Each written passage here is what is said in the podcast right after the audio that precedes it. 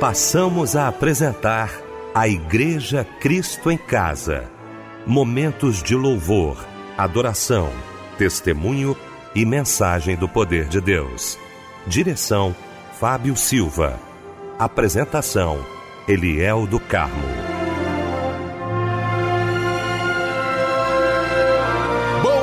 Noite, queridos de Cristo em Casa. Que alegria, que bom estarmos juntos nesta noite maravilhosa de segunda-feira. Que bom, viu? A nossa equipe toda reunida para mais um grande culto da Igreja Cristo em Casa, já louvando a Deus pela sua vida, pelos livramentos né, deste dia. Que bom que nós estamos juntos aqui para ouvirmos a voz de Deus. Deixa eu cumprimentar aqui com muita alegria a nossa equipe nesta noite maravilhosa. Quero começar pelo meu querido pastor Paulo Afonso Generoso da Assembleia de Deus Betel, mensageiro de hoje, mensageiro de todas as segundas-feiras aqui para nossa alegria no nosso Cristo em Casa. Pastor Paulo Afonso, muito boa noite, a paz do Senhor, querido. Boa noite, pastor Eliel do Carmo, Fábio Silva e aos queridos ouvintes da Igreja Cristo em Casa. Amém, Pastor Paulo Afonso. Fábio Silva, meu querido mano, meu irmão do coração, um beijo para você, Fábio. Que bom tê-lo aqui, tá, Fábio? Muito boa noite, a paz do Senhor. Boa noite, meu mano, Pastor Eliel do Carmo, meu amigo. Boa noite, Pastor Paulo Afonso Generoso. Como é bom estar aqui com todos vocês. Muito bem, meu querido Fábio Silva. Vamos então começar o nosso Cristo em Casa orando nesta noite maravilhosa de segunda-feira e abrindo o nosso Cristo em Casa orando, Pastor Paulo Afonso Generoso.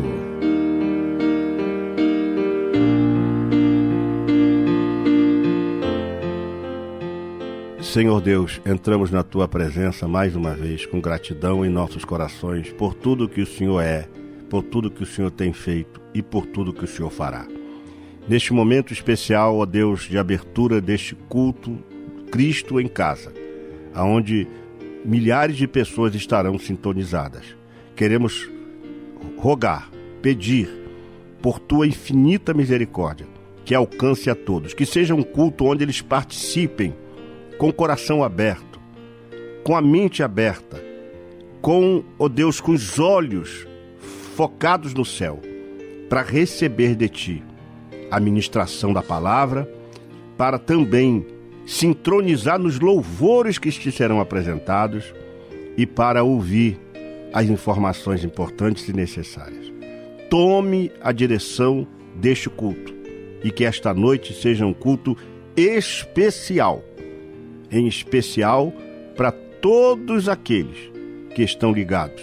Faça uma obra faça o milagre, faça com que a pregação chegue ao coração do pecador, do desviado, e transforme a estas pessoas para que eles se reencontrem contigo ou encontrem contigo aquele que ainda não se encontrou e sejam alcançados por tua infinita graça. Eu peço a tua bênção, Senhor, para este culto desta noite e rogo isso no nome precioso de Jesus. Amém e amém.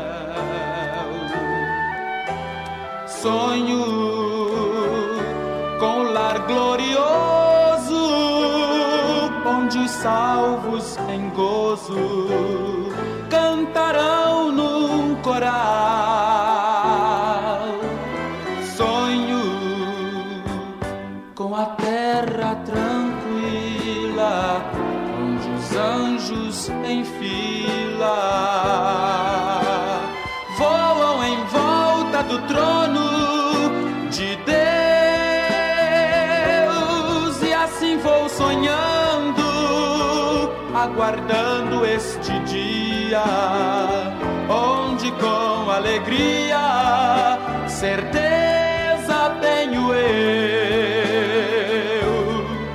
de que não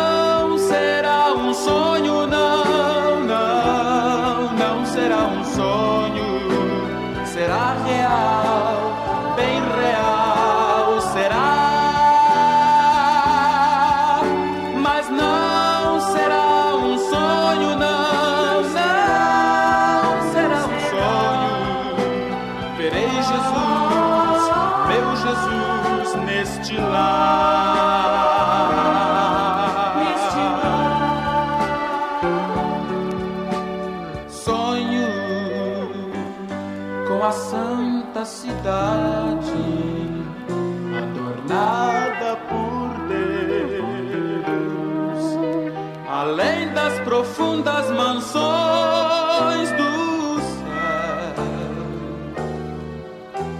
sonho com os crentes antigos e os diversos amigos que já foram pra lá.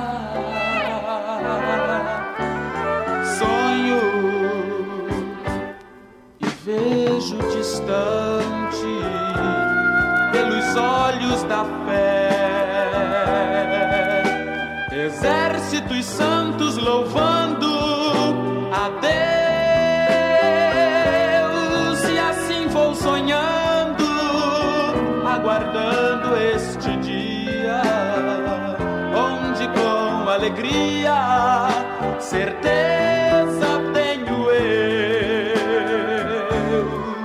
de que não será um sonho, não, não, não, não será um sonho será real,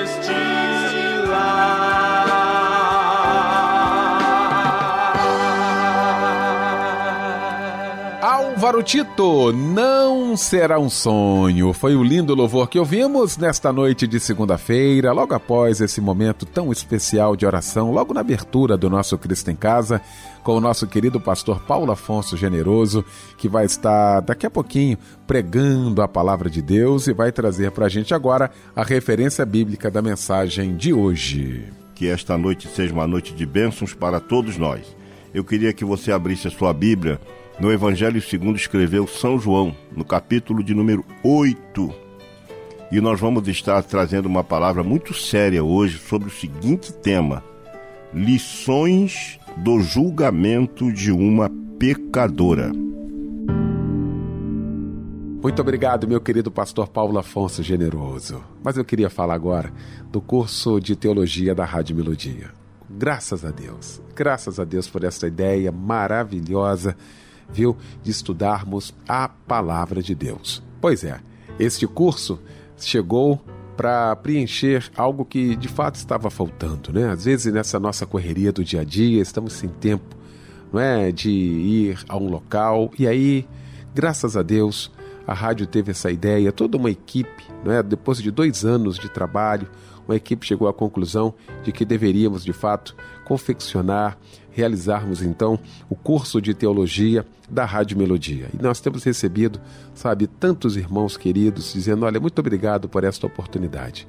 E tem sido importante, como tem sido importante estudar a palavra de Deus. Por exemplo, em 18 meses você conclui aí todo esse curso que vai te dar aí, sabe, amparo, vai te dar aí uma visão sobre a teologia, daquilo que a gente quer, daquilo que Deus quer para as nossas vidas. Não vamos entrar em embaraços. Isso tem sido tão importante, viu? Esses são relatos de ouvintes que já estão participando, estudando a palavra de Deus com a gente. Então não perde tempo não. Acesse agora cursosmelodia.com.br.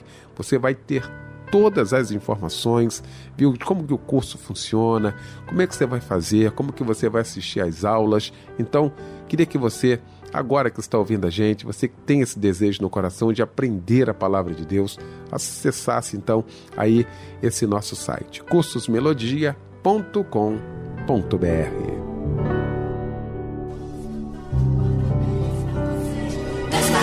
Queremos Pois é, gente, a melodia não esqueceu, não, não esquece, não. Cristo em casa, então, nós estamos felizes demais aqui neste dia muito especial para você, para toda a sua família e para nós também.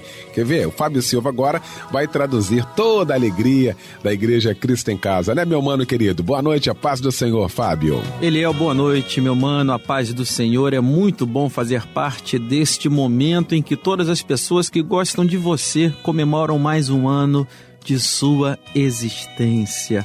Olha, meu irmão, minha irmã, nós desejamos a você um dia de muitas alegrias, uma noite abençoada, de muita paz, muito amor. Esse é o desejo também de toda a Igreja Cristo em Casa. Feliz aniversário e um abraço, companheiro. Quem está comemorando hoje também é o Adilson Madeira, o Antônio Marcos Amado, o Antônio Trajano dos Santos, o Fábio Luiz Peixoto, a Maria Elizabeth da Silva, parabéns Maria, o Miguel Araújo de Jesus, a Patrícia Cristina Borges Couto, o Felipe de Araújo Rodrigues, a Regina Maria Ferrari e também a Suelen Gonçalves de Medeiros. Parabéns, meus irmãos, minhas irmãs. A meditação para você está no Salmo 101, versículo de número 6. Os meus olhos estão sobre os fiéis da terra, para que habitem comigo.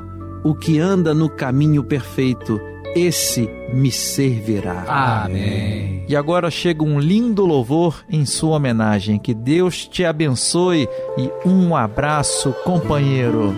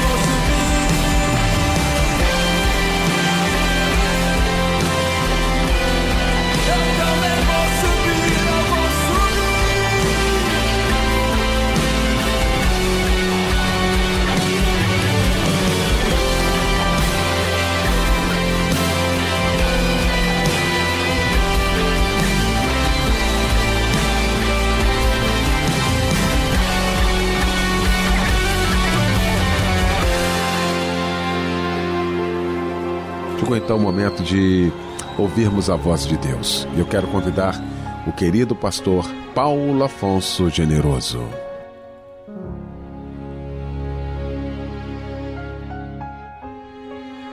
Meu querido irmão, o texto que nós mencionamos conta a história de uma mulher que fora apanhada em adultério e levada até Jesus, e os homens disseram para Jesus que ela fora apanhada no próprio ato adulterando, e a lei dizia que ela tinha que ser apedrejada, mas queriam saber qual era a opinião de Jesus acerca daquele fato.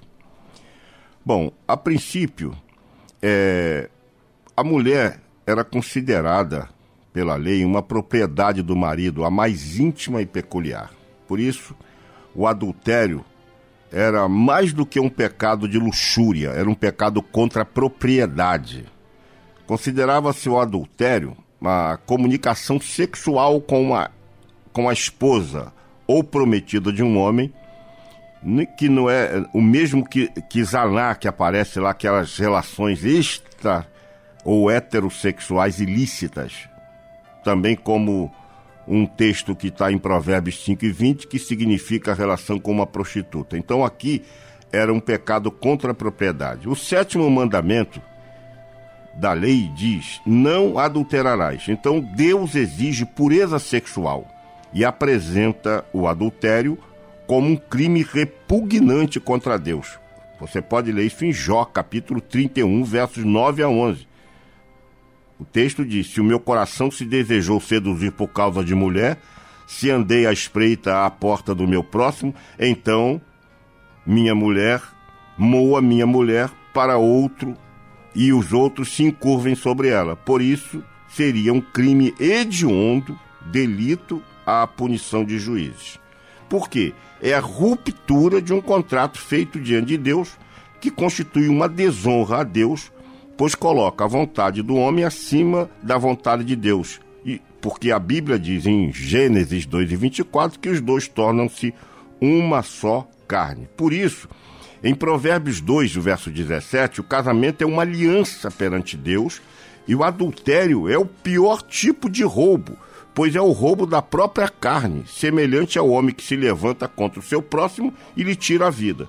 Então, o adultério torna o, o, adúltero um jumento selvagem. Está lá em Jeremias 5 e 8. Por isso era passível de morte. Se um homem adulterar com a mulher do seu próximo, serão mortos o adúltero e a adúltera. Está na lei, Levítico capítulo de número 20, versículo 10. Todavia, nós queremos trazer aqui algumas lições importantes sobre essa questão da mulher adúltera. Há sempre alguém que está te vendo a mulher fora apanhada no próprio ato adulterando. A olhos da sociedade, a olhos dos religiosos, aos olhos da lei e, sobretudo, aos olhos de Deus. Então sempre tem alguém te vendo.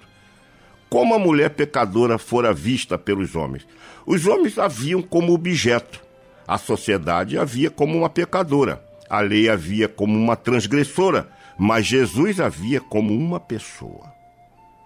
Terceiro lugar, Achar erro nas pessoas pode ser talvez, o reflexo dos nossos próprios erros. Havia mais erro nos escribas e fariseus do que na mulher. Primeiro erro dos fariseus: trazer a mulher adúltera sem o homem. A lei determinava em Deuteronômio 22, 24 que eles tinham que trazer o homem. Segundo erro, eles afirmam: na lei nos mandou Moisés. Na verdade, foi Deus quem mandou Moisés executar a lei. Terceiro erro: eles ignoram que havia duas leis em conflito: a lei dos romanos e a lei de Moisés. E se Jesus aceitasse o apedrejamento, estaria contrariando a lei dos romanos, conforme João 18:31. Os romanos reservavam para si mesmos a execução da pena de morte em terras ocupadas por eles, tanto que não se tem registro nos evangelhos de casos semelhantes. Quarto erro desses fariseus tentaram armar uma cilada para aquele que é a excelência da sabedoria de Deus e que inspirou Salomão a escrever Provérbios 1 e 17, que diz: Na verdade, debalde se estenderia a rede perante os olhos de qualquer ave. Não adianta armar uma arapuca enquanto o passarinho estiver olhando. Ora, eles estavam falando com o Senhor Jesus. A excelência da sabedoria divina, como se não soubesse que ele já tinha entendido todo o propósito daqueles homens. O quinto erro desses homens não observaram nenhum procedimento legal e, por conseguinte, não havia base para a pena capital. O sexto erro é o apedrejamento não era especificamente, exceto num caso, conforme Deuteronômio 2, 22 e 24, e só poderia ser feito fora dos portões da cidade. A Bíblia diz: se houver moça virgem desposada e o homem achar na cidade e se deitar com ela, então trareis ambos à porta daquela cidade e os apedrejareis até que morram.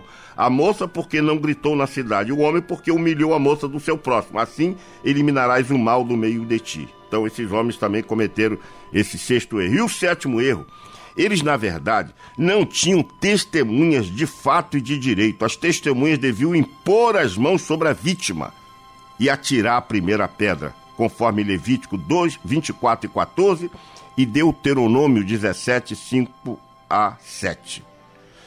A Bíblia diz: Não julgueis para que não sejais julgados, porque a medida com que medirdes, vos hão de medir a vós. Mas a quarta lição que a gente aprende nessa passagem, que nós queremos trazer para a nossa vida espiritual, uma comparação entre os atos de Jesus e dos seus acusadores. Os acusadores surpreenderam a mulher, mas não conseguem surpreender Jesus. Os acusadores colocam a mulher de pé para apedrejar. Jesus coloca a mulher de pé para ficar. Os acusadores reivindicam a lei. Jesus reivindica a graça. Os acusadores falavam, mas Jesus escrevia. Os acusadores censuravam a mulher, mas Jesus censurava a hipocrisia deles. Os acusadores apontavam para o pecado da mulher, mas Jesus apontava para o pecado deles. Os acusadores acusavam a mulher para poderem acusar Jesus. Jesus, porém, recebe a acusação contra a mulher e faz com que eles mesmos se acusassem. Os acusadores insistiam em acusar, mas Jesus resistia em condenar. Os acusadores queriam a todo custo matar, Jesus queria com seu próprio preço salvar. Os acusadores vieram a Jesus com pedras. Jesus foi aos acusadores com uma mensagem. Os acusadores vieram escoltados pela lei que dizia: Matai o pecador. Jesus, porém, dizia: Salvai o pecador. Os acusadores queriam que a mulher morresse porque pecou. Jesus queria que a mulher vivesse sem pecar. Para os acusadores, o pecado estava naquilo que descobriram. Para Jesus, o pecado maior estava naquilo que encobriam. Há uma comparação, em quinto lugar, entre os atos de Jesus e da mulher. A mulher não sabia que ia ser apanhada, mas Jesus sabia que ia ser tentado. A mulher não sabia como se defender, mas Jesus sabia como escrever. A mulher foi surpreendida em adultério, mas Jesus não foi surpreendido com a acusação. A mulher foi apanhada pecando, Jesus foi apanhado ensinando. A mulher não sabia o que fazer, mas Jesus sabia o que dizer. A mulher sabia que ia morrer, mas Jesus sabia que ela iria viver. A mulher pôs um ponto final na sua vida, mas Jesus pôs apenas uma vírgula. A mulher pensou: chegou o fim da minha vida. Jesus demonstrou: chegou o começo de uma nova vida. A mulher se calou para morrer, mas Jesus lhe falou para viver. Sexto lugar, qual a situação da mulher antes e depois da absolvição? Antes foi surpreendida no pecado, depois foi surpreendida com perdão. Antes foi acusada de pecado, depois foi orientada a não pecar. Antes havia morte lhe esperando, depois havia vida lhe restaurando. Antes havia sentença de morte, depois havia declaração de vida. Antes não podia falar porque foi surpreendida, depois podia falar sua surpresa. Antes tinha acusador, juiz e executor depois tinha advogado, senhor e salvador. Antes estava sem advogado, depois estava com o advogado dos advogados. Antes seria consumida sem misericórdia, depois a misericórdia era a causa de não ser consumida. Antes estava condenada a morrer, depois a absolvição veio para viver. Antes encontraria a pedra dos homens, depois ela encontra a pedra angular que foi rejeitada pelos homens. Antes havia sentimento de culpa, agora havia alívio da culpa. Antes ninguém lhe dera uma chance, depois recebera todas as chances do mundo. Antes haveria a morte, depois iria ver a ressurreição de Jesus. A sétima lição que a gente aprende nesse julgamento é que o apedrejamento é pior nos dias atuais. Hoje em dia, o tribunal não apedreja as pessoas por pecarem, porém a mensagem por detrás do apedrejamento ainda se aplica. Mesmo atualmente somos apedrejados por nossos erros. O apedrejamento moral é pior do que o físico. As pedras são atiradas nas nossas consciências, as pedras são atiradas em nossa autoestima, as pedras são atiradas para matar nossos valores. Os acusadores Hum, os acusadores de hoje são pessoas insatisfeitas com a vida. São homens que não têm, que têm interesses mesquinhos, não têm interesse de ver o bem do outro. Os acusadores de hoje são os que querem fazer prevalecer suas ideias. Os acusadores de hoje são os que pregam uma falsa transparência.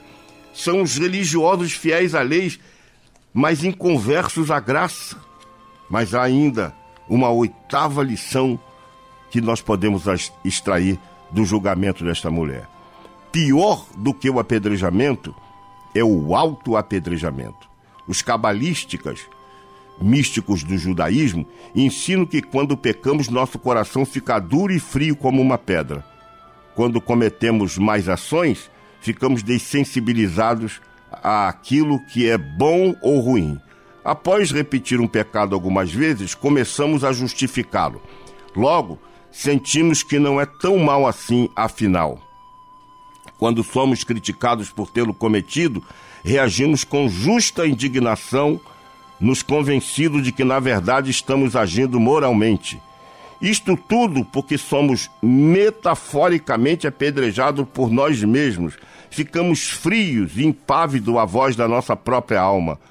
Com a culpa sempre vem a necessidade, ainda que inconsciente, de autopunição. Outros não fazem nada ou ou em tudo que fazem são culpados. E outros, ainda para justificarem seus próprios erros, nos culpam. Culpa é o sentimento de ser indigno, mal, ruim, carrega remorsos e censura. A culpa é o resultado de muita raiva guardada que se volta contra nós mesmos. Poderíamos resumir assim: raiva mais mágoas reprimidas é igual a culpa, que é igual à autopunição. Esse sentimento que corrói nossa alma e que muitas vezes nos impede de sermos nós mesmos tem muitas variáveis que dificultam esgotar o assunto, mas podemos refletir sobre alguns aspectos que nos proporcione uma maior compreensão dos motivos desse sentimento que nos faz sofrer tanto. É certo que a culpa pode representar um sinal que algumas pessoas precisam para alertá-las que estão ultrapassando o limite da falta de respeito pelo outro, ou a indicação que é preciso mudar algum padrão de comportamento que, do contrário, poderá continuar machucando aqueles que lhe são mais caros. Então, pior do que o apedrejamento é o chamado autoapedrejamento. Mas a nona lição que nós podemos extrair do julgamento dessa pecadora é que mais que tipos de pedras são jogadas hoje sobre a pessoa. Que tipo de pedras são jogadas? Nós temos a pedra da arrogância, que são jogadas sobre as pessoas. A Bíblia diz: Bem-aventurados humildes de espíritos, porque deles é o reino dos céus. Temos a pedra do sofrimento, Bem-aventurados que choram, porque serão consolados. Temos a pedra do autoritarismo. A Bíblia diz: Bem-aventurados mansos, porque herdarão a terra. Há também tipos de pedras que são jogadas hoje nas pessoas. A pedra da injustiça. A Bíblia diz: Bem-aventurados que têm fome e sede de justiça, porque serão fartos. Tem também a pedra da vingança, essa é terrível. Bem-aventurados misericordiosos, porque alcançarão misericórdia. Tem a pedra da traição. A Bíblia diz: Bem-aventurados limpos de coração, porque verão a Deus. Tem a pedra de guerrinhas sujas, às vezes entre grupos, entre pessoas e até mesmo entre irmãos. A Bíblia diz: Bem-aventurados pacificadores, porque serão chamados filhos de Deus. Tem ainda a pedra da opressão, quando, enquanto a Bíblia diz: Bem-aventurados perseguidos por causa da justiça, porque deles é o reino dos céus. Tem a pedra da injúria e da calúnia, mas a Bíblia diz: Bem-aventurados sois quando por minha causa vos injuriarem e vos perseguirem, disserem todo mal contra vós. E por último, a pedra de perseguição religiosa. A Bíblia diz: regozijai-vos e exultai-vos, porque é grande o vosso galardão nos céus, pois assim perseguiram os profetas que vieram antes de nós. Mas finalizando, quais lições nos deixa Jesus sobre este episódio? Eu queria resumir para você. Primeiro, que os acusadores são um grupo coeso para condenar, mas dispersivos quando são confrontados em seus pecados. Por isso, nunca acuse alguém simplesmente por acusar. Pode acontecer de você ser o próprio acusado. Não condene as pessoas de que Jesus não condenou. É melhor amar as pessoas.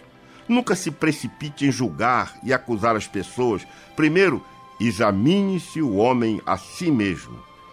Não participe da multidão de acusadores. Prefira o ensinamento às pedras. Ou prefira o ensinamento do que as pedras. Se você jogar a primeira pedra, os outros podem te seguir. E aí, todos cairão na cova. Antes de acusar alguém, faça um exame da sua própria consciência. Não julgue um pecado aberto se você tem um encoberto. Não substantive as pessoas como se fossem objetos, mas adjetive-as como se fosse você mesmo. As lições ainda prosseguem. Não queira ser testemunha se você não viu o que vai testemunhar. Não queira ser promotor se você não tem nada além de dedos para apontar. Não queira ser juiz se você não tem uma sentença para aplicar. Não queira ser advogado se você não tem alguém maior para te defender, ou se você já tem alguém maior. Se você tem Jesus como teu advogado, não queira ser o seu advogado ou advogado de alguém. Jesus é o nosso maior advogado. Não queira comprar a sua consciência, ela nunca está à venda e é por ela que Deus confronta os nossos pecados e os nossos erros. Nós não precisamos de dedo nos apontando. É a nossa consciência que faz a gente ver a trave do nosso próprio olho. É pela nossa consciência que jogamos a pedra fora, pois não estamos autorizados moralmente a julgar as pessoas. Jesus ainda ensina que o pecado pode levar à morte, mas evitar o pecado pode levar à vida. Ele nos ensina que ninguém deve julgar porque não temos um julgamento verdadeiro, pois nem mesmo ele julga, João 8,15. E que pese ter um verdadeiro julgamento, ele não julga.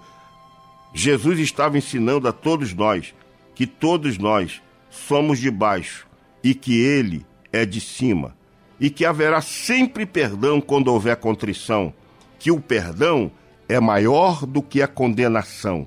Como diz Agostinho, ficaram a sós a miséria, a misericórdia, e a misericórdia prevaleceu. Que ninguém Jesus pergunta: Alguém te condenou? Ninguém, Senhor. Então, se ninguém condenou, Jesus tão pouco a condenaria. Que a lei divina foi transformada por esta sentença. Sempre que houver arrependimento sincero, é acompanhado de propósito de não pecar, o perdão será absoluto. O passado é apagado e o futuro só depende do presente e das disposições do momento. A memória servirá para enaltecer a bondade de Deus, que perdoa sem exigir compensações e créditos pelo passado. Que estas simples lições do julgamento de uma pecadora possam permear o nosso viver. Porque, infelizmente, estamos vivendo hoje uma sociedade, um mundo em que as pessoas estão igual a estes fariseus, igual a este grupo que só quer condenar as pessoas. A proposta de Jesus é perdoar as pessoas, porque o olhar de Jesus vai além de uma pessoa que pecou. Ele vê um potencial que aquela pessoa tem e que pode ter. Então ele veio para buscar e salvar o que se havia perdido. Jesus não veio condenar, Portanto, nós não podemos entrar no caminho dos fariseus de aplicar julgamentos sobre as pessoas, porque Jesus nos ensina nesta passagem de João que ele é autor da vida, é autor da restauração. Jesus é autor da aproximação entre o homem e Deus. Se você, meu irmão, minha irmã, meu amigo, minha amiga, se encontra sendo acusado por alguém, com dedos e mais dedos apontando para você, saiba e aprenda esta lição. Jesus está pronto para te perdoar. Jesus só exige que você tome consciência do seu pecado, se arrependa, peça perdão e confesse a Ele. E Ele então te salvará e te libertará para todo sempre. Amém. Que Deus nos abençoe. Minha vida, aumentando as feridas, fez sangrar meu coração. Pedradas, quanto mais pedras jogavam, um grande monte se formava, dificultando ainda mais o meu viver. Sozinho, solidão era insistente e eu não entendia por que isso acontecer. Resposta, logo o Senhor me deu. As pedras que fez este monte, quero que você entenda, fique mais perto de Deus. Foi pra ficar perto de Deus pedradas recebi. Grande foi minha surpresa quando olhei-me no espelho, marcas nenhuma vi. Ao chegar perto de Deus, o Senhor me restaurou. Ó oh, benditas pedradas, elas não me destruíram somente me ajudou.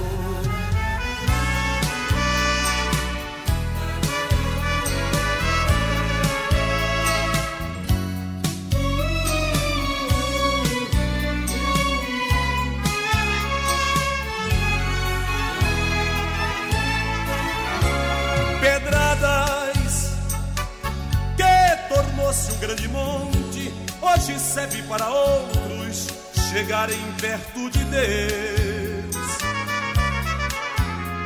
Por isso, modelei nele a escada, facilitando a subida para melhor chegar a Deus. Sozinho, solidão era insistente e eu não entendia por que isso aconteceu resposta logo o Senhor me deu. As pedras que fez este monte, quero que você entenda, fique mais perto de Deus. Foi pra ficar perto de Deus que pedradas recebi. Grande foi minha surpresa quando olhei-me no espelho marcas nenhuma vi. Ao chegar perto de Deus, o Senhor me restaurou. Ó oh, benditas pedradas, elas não me destruíram, somente me ajudou. Lindo louvor que ouvimos logo após esta palavra maravilhosa aos nossos corações. Estamos alimentados, não é? Estamos alimentados. Obrigado, meu querido pastor Paulo Afonso Generoso, mais uma vez. Meu querido Fábio Silva aqui ao nosso lado, com alguns pedidos de oração. Fábio vai estar lendo esses pedidos e, na sequência, o pastor Paulo Afonso Generoso orando mais uma vez. Ele é o momento muito especial do nosso programa da Igreja Cristo em Casa, os pedidos de oração que chegaram através do WhatsApp do programa, que é o 9990 25097 21 na frente 9990 25097 o irmão Carlos de Nova Iguaçu pede oração para a sua vida é, pedidos de oração de Adriano e Renata para a restauração de seu relacionamento. O irmão Anderson de Saracuruna pede oração para seu filho Gustavo. A irmã Marise de Guapimirim pede oração para seu filho Daver Souza Lacerda, que passou por uma cirurgia na vista. A irmã Cida Anjos de Petrópolis, terra querida. Pede oração para toda a sua família e para todo mundo. Obrigado, tá bom, irmã Cida? Olha, que Deus abençoe vocês, tá bom? Nós estaremos orando neste momento e quem estará trazendo, né, essa porção da parte de Deus, essa oração poderosa da parte de Deus, é o nosso querido pastor Paulo Afonso Generoso.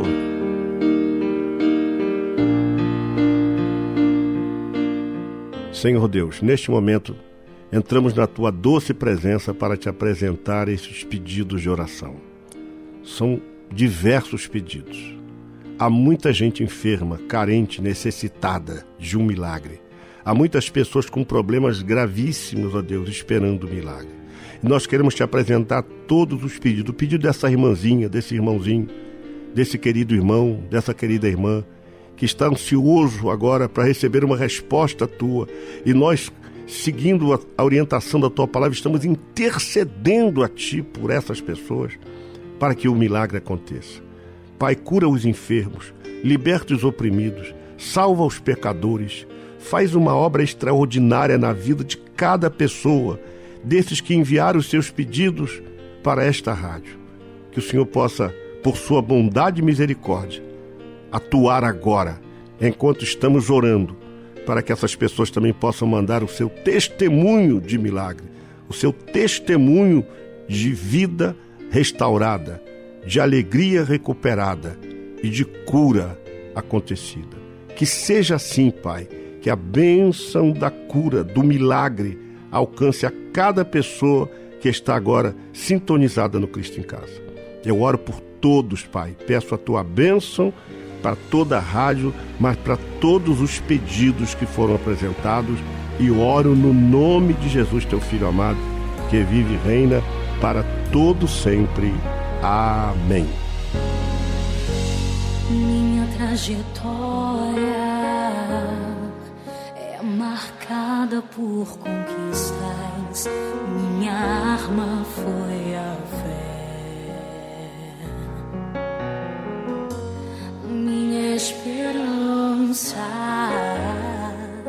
É regada por lembranças que o tempo não levou.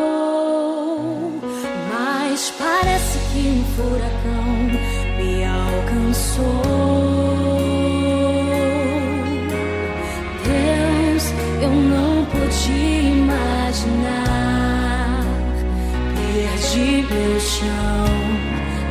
como chora o meu coração.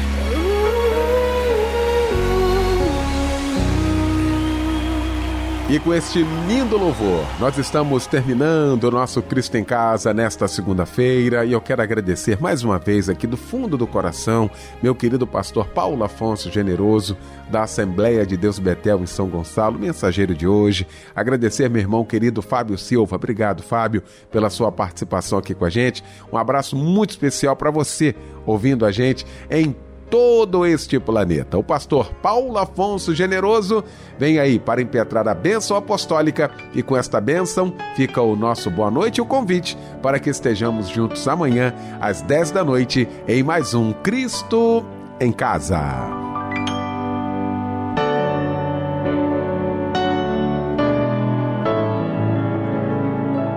Que a graça do nosso Senhor e Salvador Jesus Cristo, o grande amor de Deus Pai e as doces consolações do Espírito Santo sejam com todos aqueles que amam e aguardam a vinda de Jesus. Amém.